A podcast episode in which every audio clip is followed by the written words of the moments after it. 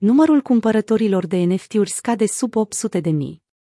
Numărul total de cumpărători de NFT-uri a scăzut sub 800.000 în februarie pentru prima dată din octombrie, iar volumul de căutare pentru termenul NFT a scăzut, de asemenea, semnificativ.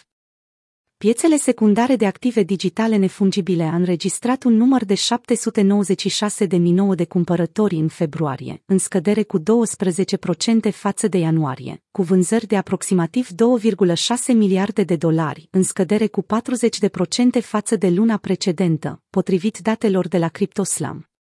Cu toate acestea, trebuie remarcat faptul că ianuarie a fost o lună masivă pentru NFT-uri, ceea ce sugerează că scăderea volumului de tranzacționare din februarie a fost doar o corecție. Numărul cumpărătorilor de pe piața secundară a atins un record de 904.135 în ianuarie. Vânzările OpenSea au atins, de asemenea, un maxim istoric în ianuarie, totalizând aproximativ $5 miliarde, înainte de a reveni la aproximativ $3 miliarde în februarie. Interesul pentru NFT-uri scade.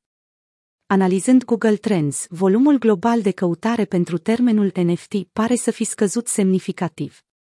Interesul a scăzut cu aproximativ 60% față de maximile de la sfârșitul lunii ianuarie.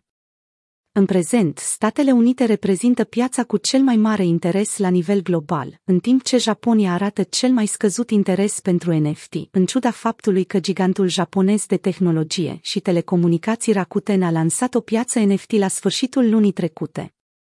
Andrew Steinult, susținător al NFT-urilor și partener de conducere al fondului de investiții Sfermion, a comparat declinul actual cu bull marketul din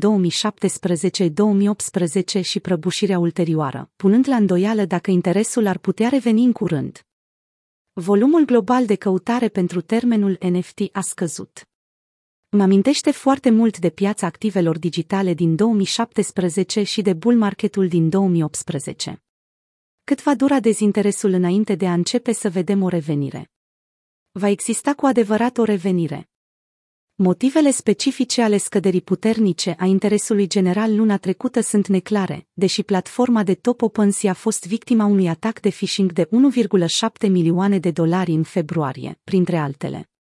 Conflictul dintre Rusia și Ucraina ar fi putut fi mutat atenția asupra criptomonedelor, deoarece atenția globală pare să se fi mutat către cazuri de utilizare precum plățile digitale, strângerea de fonduri și stocarea valorii în vremuri incerte.